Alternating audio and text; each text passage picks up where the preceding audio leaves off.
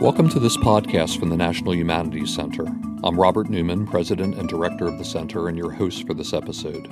Over the centuries, depicting the divine has been a significant concern of artists around the world and across religious traditions. But beyond their inspirational and devotional power, what other functions do these works of art serve? Today we're talking to Susanna Gulacsi, professor of Asian religious art at Northern Arizona University. She's the author of three monographs and dozens of articles on the use of art for religious teaching across Asia, focusing particularly on its use in Manichaeism. This year, as a fellow at the center, she's broadening her efforts to consider how other religious traditions across Central Asia employed art to attract and instruct converts. Welcome, Susanna. Thank you for having me. So, this is a Herculean project. It's encyclopedic, it's massive, uh, it crosses time periods, regions, many, many different religions. Is this a standard approach for research? No, it is not standard at all. My focus actually is larger than Central Asia. It involves Asia as a continent, which is a pretty much neglected aspect when it comes to globalism itself uh, usually the ancient world, the focus in late ancient studies or, or in antiquity tends to be the Mediterranean region. And uh, later on, of course, it shifts to Europe. But Asia as a continent is a very valid aspect of research. Trade routes crossed the region via the land itself. And in addition, there was also a significant amount of uh, sea routes that surrounding the continent uh, allowed for traffic from one region to another. But most prominently, what my focus is, and that's where Central Asia comes in, is the land routes that cross Central Asia while they connect the western part of Asia, what is today Iraq and Syria and Turkey and the Arabian Peninsula, on the south with India, and along the eastern regions with China. So the trade routes crossing the middle of the continent, what's known as the Silk Route, is at the focus of my research. What are the particular subjects, lenses that you're looking at and through? I'm an art historian with training in um, comparative study of religion and, most importantly, in area studies.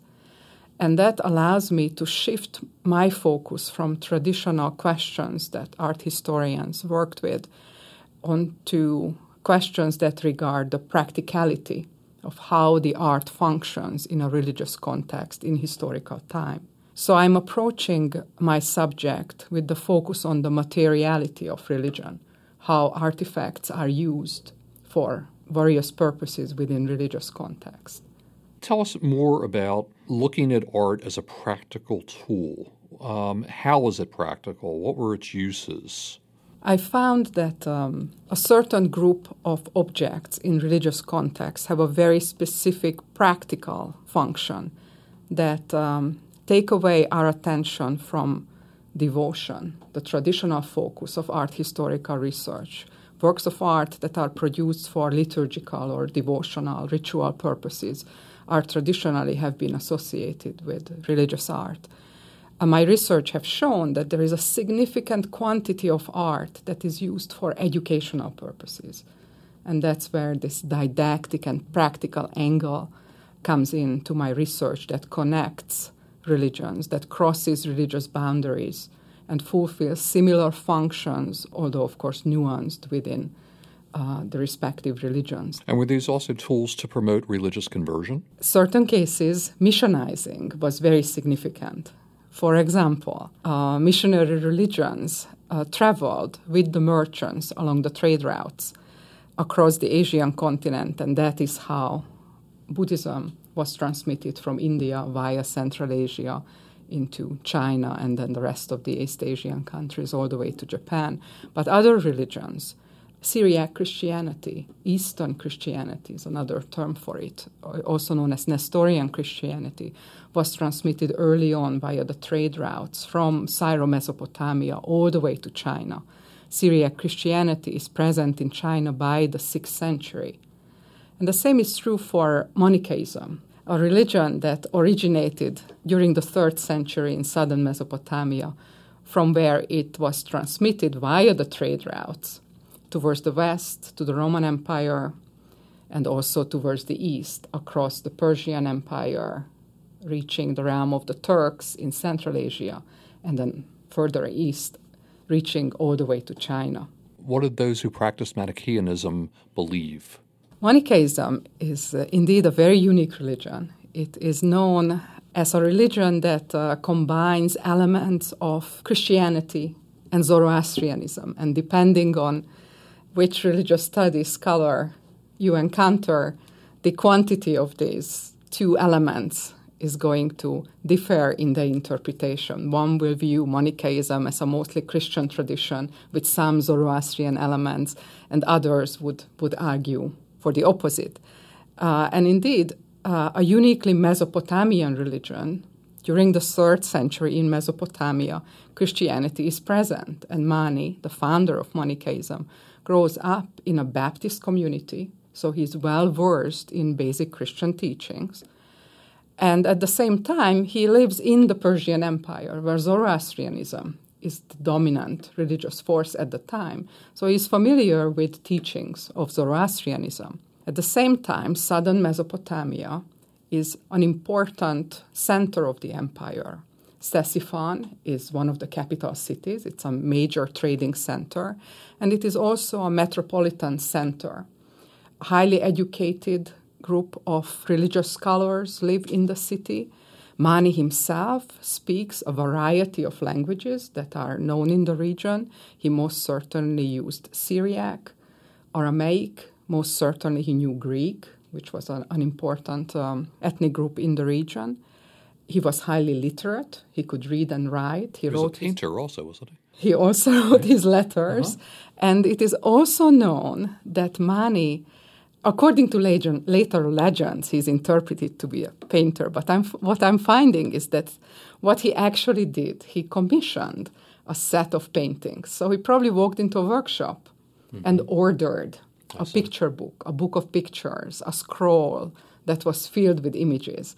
And since that's such an unusual phenomenon, later interpreters of Mani, historical sources, later historical sources attributed authorship to him as if as if he himself would have been a painter. But you are right, that is indeed um, what Mani is famous for. That he him, himself was a painter, especially in Persian literature. It's a common, I think, perception, or perhaps it's a misperception. You could educate us on this, that some of the religions that you're working with are non representational or have prohibitions against the pictorial. Judaism, I think of. Islam, I also think of. Mm-hmm. So, how does that those prohibitions relate to the propagation of didactic art? That's a very important question, especially because during the middle of the 20th century, the notion that there is an aniconic tradition that's present in certain religions became very firmly established in art history and also in religious studies. As we are finding out, it's rarely the case. An important archaeological discovery during the 1920s upset the understanding of this aniconic nature of Jewish art, for example. Excavations discovered a fully painted synagogue that is a meeting hall inside a synagogue, the walls of which were covered from floor to ceiling in three registers uh, with narrative biblical scenes, about 60 or so, arranged in a, in a neat order, surrounding, literally surrounding the community. And that was a very unexpected discovery, since previously no painted structures from a Jewish context have been known. And it raised the question that I myself am bumping into that images that are created not for devotional but for educational purposes figure into how a religion defines its uh, rules and its aesthetic values. So, just like the Manichaeans, the way I, I see in third century Mesopotamia, the Jewish community that's documented from Dura Europos also engaged in the use of images mm-hmm. for uh, instructional purposes. The same is true for early Islam, especially in, uh, in Persia and Central Asia. We know that images about the life of the Prophet Muhammad were depicted and uh, were incorporated into history books. So imagine a set of historical texts that would contain scenes about the life of the Prophet.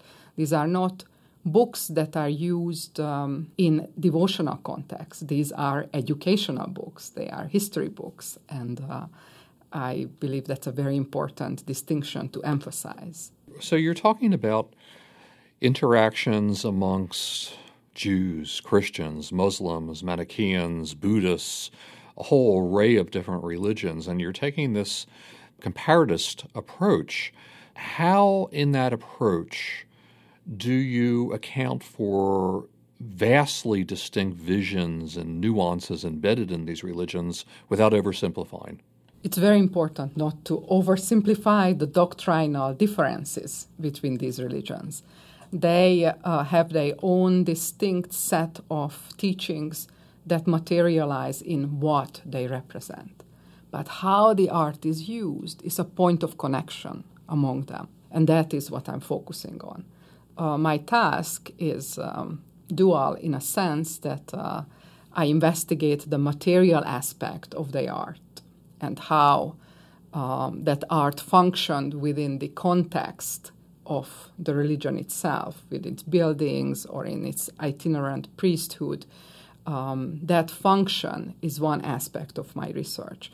What the art showed is a separate question that requires an understanding of the religious doctrine that is represented there. So, without blurring these differences, without oversimplifying, I try to make sure that, um, that my studies uh, maintain the integrity of the teaching that the art represent. And indeed, the art that is used for teaching is very frequently extremely detailed and sophisticated in its content.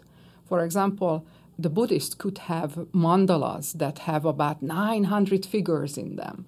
The Manichaeans could have a diagram of the universe with over a thousand figure in them. And indeed, these are large and very complex paintings with clear doctrinal analogies. So imagine, in a sense, while religious texts contain written versions of the teaching, at the same time, the art contains visual renditions of the teachings that is expressed in an aesthetically pleasing manner. These two set of sources are complementary.